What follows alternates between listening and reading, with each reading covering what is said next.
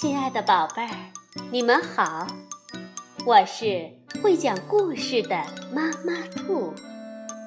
故事是可以玩的，欢迎宝贝儿们到小粽子和妈妈兔一起边看边听玩故事。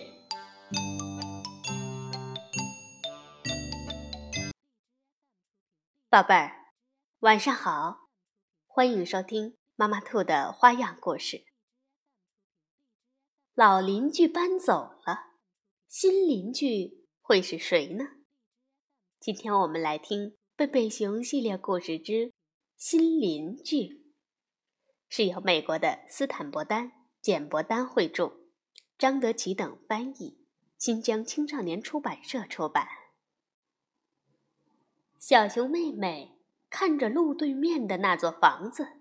问道：“他还会空多久呀？”原来住在那儿的一家人搬到大熊城去了，现在这座房子空着，门前插了一个牌子，上面写着“待售”。熊爸爸说：“这很难说。”熊妈妈说。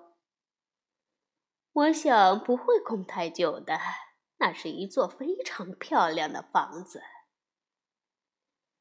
小熊哥哥说：“不管谁搬进来，只要他们家有小孩就行。”小熊妹妹表示同意，最好是女孩。这时，房地产经纪商麦克熊夫人开着车过来，停在了空房子前。麦克熊夫人下了车，用锤子把一个已售出的牌子钉在了待售的牌子上。熊爸爸说：“怎么样？有人买了这座房子了？”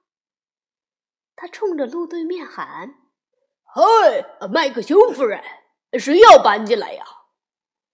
麦克熊夫人说：“嗨，贝贝熊。”我现在没办法聊天儿，实在是太忙了。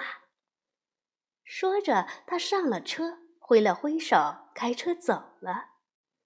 熊爸爸用手托着下巴说：“嗯，这不像是麦克熊夫人，她平时很爱聊天儿的。”熊妈妈猜测说：“呃，也许他真的不知道谁要搬进来。”熊爸爸摇摇头说：“他肯定知道，不管是谁搬进来，都是他把房子卖给他们的，对吧？”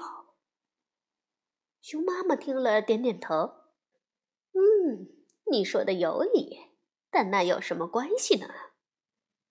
熊爸爸说：“关系太大了，跟谁做邻居太重要了。”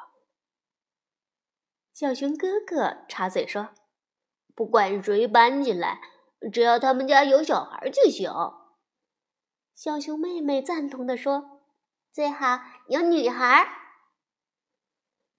接下来的几天里，贝贝熊一家各自忙着自己的事。熊爸爸在家具店里忙活着，熊妈妈忙着种郁金香，小熊哥哥和小熊妹妹早出晚归。忙着上学，偶尔他们也在猜想，新邻居会是什么样儿？年轻人还是老人？友好和善还是不爱和人来往？一天清晨，小熊哥哥说：“哦嘿，新邻居搬来了，他们家真的有孩子。”小熊妹妹连忙跑到窗前。有女孩吗？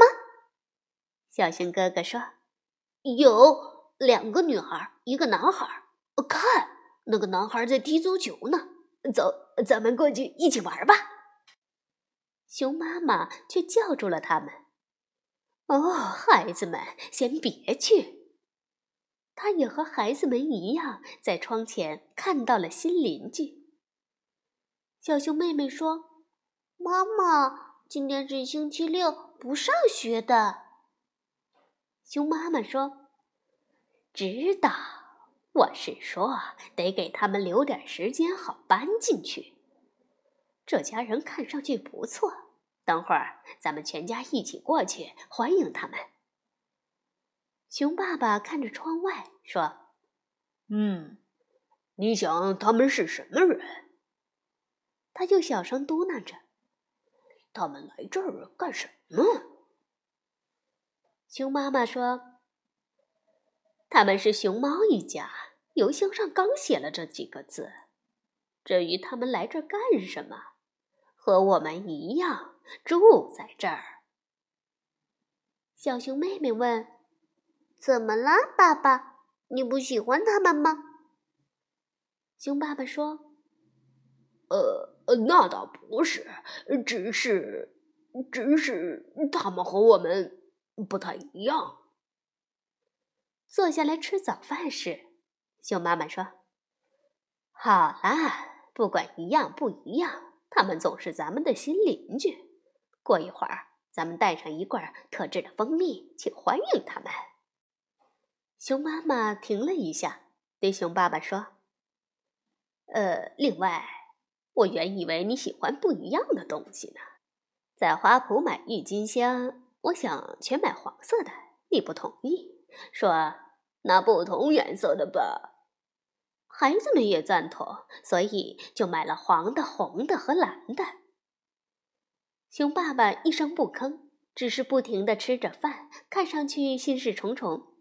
熊妈妈接着说：“做家具，你总是用各种不同的木材。”还有，如果连续三天都吃同样的晚饭，你会说：“怎么老吃同样的饭？干嘛不换个花样？”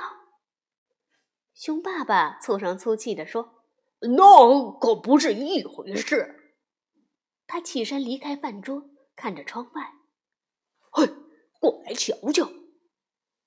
送来新邻居特制蜂蜜前，你该看看他们在干什么。”他们还没有安顿好，就忙着修篱笆了，一道充满敌意的篱笆。小熊妹妹问：“爸爸，什么叫充满敌意的篱笆？”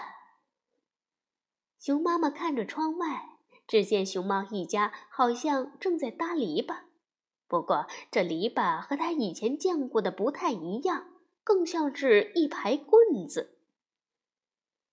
熊爸爸说。充满敌意的篱笆，就是坏邻居搭起的，呃，不友好的篱笆。